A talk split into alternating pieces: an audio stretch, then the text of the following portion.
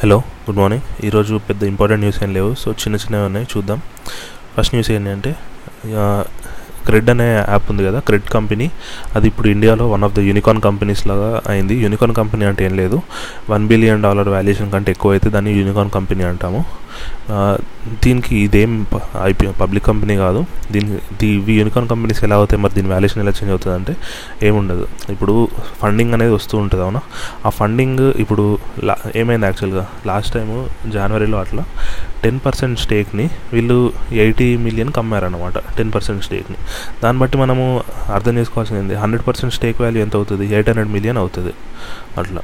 ఇప్పుడు ఏం చేశారంటే ఇప్పుడు టూ ట్వంటీ మిలియన్కి అమ్మారు ఇప్పుడు ప్రజెంట్ టెన్ పర్సెంట్ సో అప్పుడు హండ్రెడ్ పర్సెంట్ ఎంత అవుతుంది? అప్పుడు టూ పాయింట్ టూ బిలియన్ అవుతుంది కదా. అట్లా దీని వాల్యుయేషన్ చేంజ్ అయింది అంతే. ఏదో దీని బిజినెస్ చేంజ్ అయింది అట్లా నేను చెప్పుకోలేం. జస్ట్ ఏంటంటే కొత్త ఇన్వెస్టర్స్ రావడం వల్ల వాళ్ళు వాళ్ళ స్టేక్ని ఎంత ప్రైస్కి కొన్నారు. దీనివల్ల ఎవరికి లాభం? ఎవరికి లాభం అంటే ఎగ్జిస్టింగ్ ఆల్రెడీ షేర్ హోల్డర్స్ ఉంటారు కదా. అంటే ప్రమోటర్స్ కానీ లేకపోతే ఇంతకుముందు పెట్టిన వెంచర్ క్యాపిటలిస్ట్ కానీ ఫస్ట్ సిరీస్ ఆఫ్ ఫండింగ్ ఇచ్చిన వాళ్ళు ఉంటారు కదా. ఆలోచించండి జనవరిలో ఒక ఒకతను టెన్ పర్సెంట్కి ఎయిటీ మిలియన్ కొన్నాము అని అనుకున్నాము. ఇప్పుడు ఇంకొకతను టెన్ పర్సెంట్కి టూ ట్వంటీ మిలియన్ ఇచ్చి కొన్నాడు అనుకున్నాం.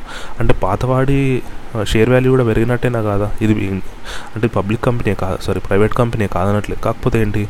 వాడు ఎగ్జిట్ అయ్యే ఛాన్స్ ఉందా లేదా? వాడు వాడి షేర్ వేరే వాళ్ళకి వేరే వాళ్ళకి అమ్ముకొని వాడికి లాభం వస్తుందా లేదా? అట్లా. ఇది యూనికాన్ కంపెనీ ఇండియాలో యూనికార్న్ కంపెనీస్ కూడా పెరుగుతూనే ఉన్నాయి. కాకపోతే మన అంటే స్పెసిఫిక్ కొన్ని సిటీస్ నుంచే పెరుగుతున్నాయి అవి కూడా. బెంగళూరు నుంచి కానీ లేకపోతే NCR region national capital region ఉంది కదా అక్కడ కానీ. హైదరాబాద్లో కొన్ని మార ముంబైలో కొన్ని గుజరాత్లో కొన్ని అంతే. మిగతా అంటే క్లస్టర్స్ లాగా అంతే. ఓవరాల్ ఇండియాలో ప్ర ఇండియాలో ప్రతి చోట కంపెనీస్ గ్రో అవ్వట్లేదు. ఓన్లీ ఫోర్ ఒక ఫైవ్ సిక్స్ ప్లేస్లో మాత్రమే గ్రో అవుతున్నాయి. అది. సెకండ్ న్యూస్ ఏంటి? నిన్న మనకి ఎలక్షన్స్ జరిగాయి. దీని నిన్న డే చాలా ఇంపార్టెంట్ ఎందుకంటే తమిళనాడు మొత్తం ఎలక్షన్స్ అయినాయి. అట్లనే అస్సాంలో ఎలక్షన్స్ లాస్ట్ ఫేజ్ అయింది. కేరళ ఎలక్షన్స్ కూడా నిన్ననే అయినాయి. అదొకటి. నెక్స్ట్ ఏంటి?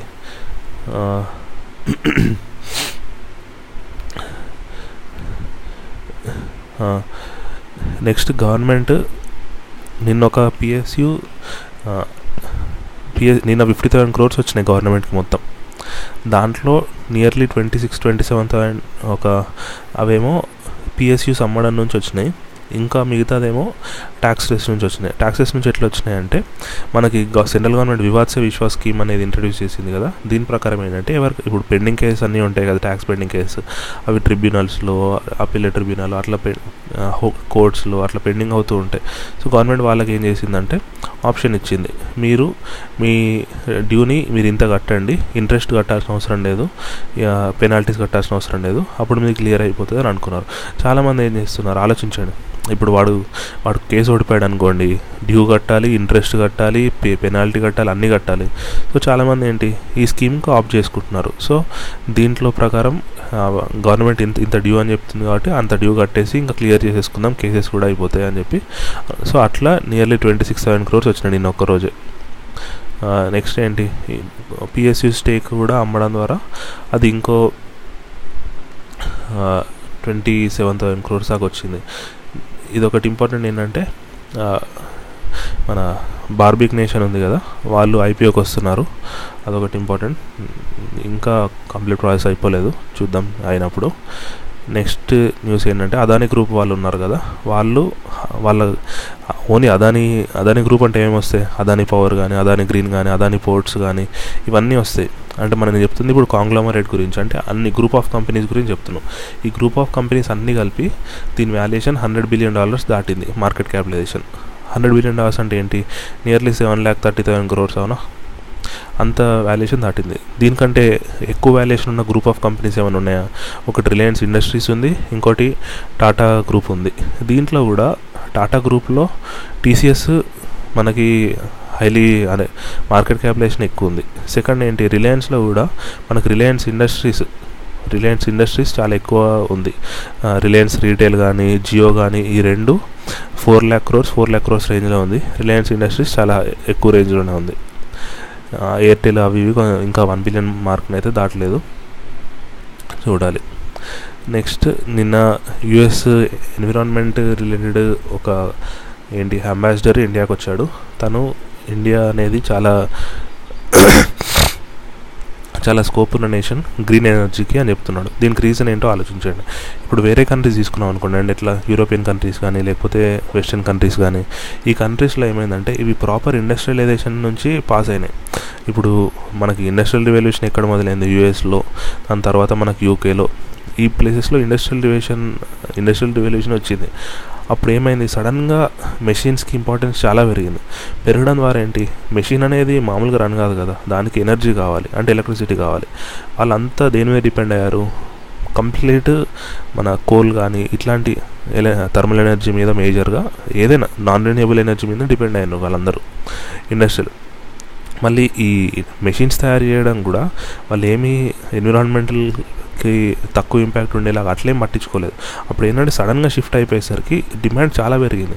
సో వాళ్ళు వాళ్ళు ఇండస్ట్రియలైజేషన్కి రావడం ద్వారా ఎన్విరాన్మెంట్ మీద ఇంపాక్ట్ చాలా పడ్డది. ఇన్ఫ్యాక్ట్ చూసుకుంటే లాస్ట్ ఓన్లీ టూ కంట్రీస్ నేను చెప్తుంది. యూఎస్ ప్లస్ యూకే ఈ రెండు కంట్రీసే లాస్ట్ వన్ ఫిఫ్టీ ఇయర్స్లో ఎంత పొల్యూట్ చేశాయో మిగతా అన్ని కంట్రీస్ కూడా అంత పొల్యూట్ చేయలేదు. అట్లా.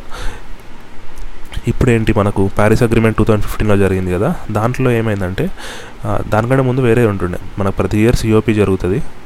క్లైమేట్ క్లైమేట్ వాళ్ళది మీటింగ్ జరుగుతుంది. దాంట్లో ఏంటంటే ఇంతకుముందు అందరూ సేమ్ రోల్ తీసుకోవాలని ఉంటుండే. ఆలోచించండి. అది కరెక్టేనా?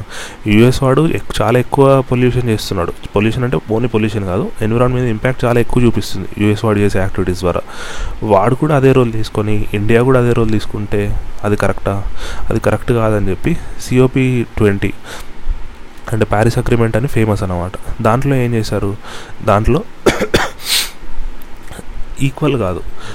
కొంచెం ఇప్పుడు యూఎస్ అట్లాంటి కంట్రీస్ ఎక్కువ ఇనిషియేటివ్ తీసుకోవడం. వాళ్ళు ఏం చేస్తారు? డెవలప్డ్ కంట్రీస్ వాళ్ళ ద్వారానే ఎన్విరాన్మెంట్ మీద ఎక్కువ ఇంపాక్ట్ పడ్డది కాబట్టి వాళ్ళు ఏం చేయాలంటే ఎక్కువ కాంట్రిబ్యూట్ చేస్తారు. డబ్బుల రూపంలో ఒక్క దాంట్లోనే కాదు. అట్లాంటి కంట్రీస్లో టెక్నాలజీ కూడా ఉంటుంది. ఈ ఎన్విరాన్మెంటల్ ఇంపాక్ట్స్ని ట్యాకిల్ చేసేలాగా.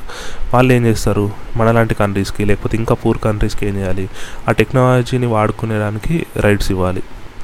లేకపోతే డబ్బులు ఇవ్వాలి. అందుకే యూఎస్ ఇప్పటికి కూడా మన ఇండియాకి కానీ పాకిస్తాన్ కానీ ప్రతి కంట్రీకి ఎన్విరాన్మెంట్ రిలేటెడ్ ఫండ్స్ ఇస్తుంది గ్రాంట్స్ ఇస్తుంది ఇప్పటికి కూడా యూఎస్ అనేది.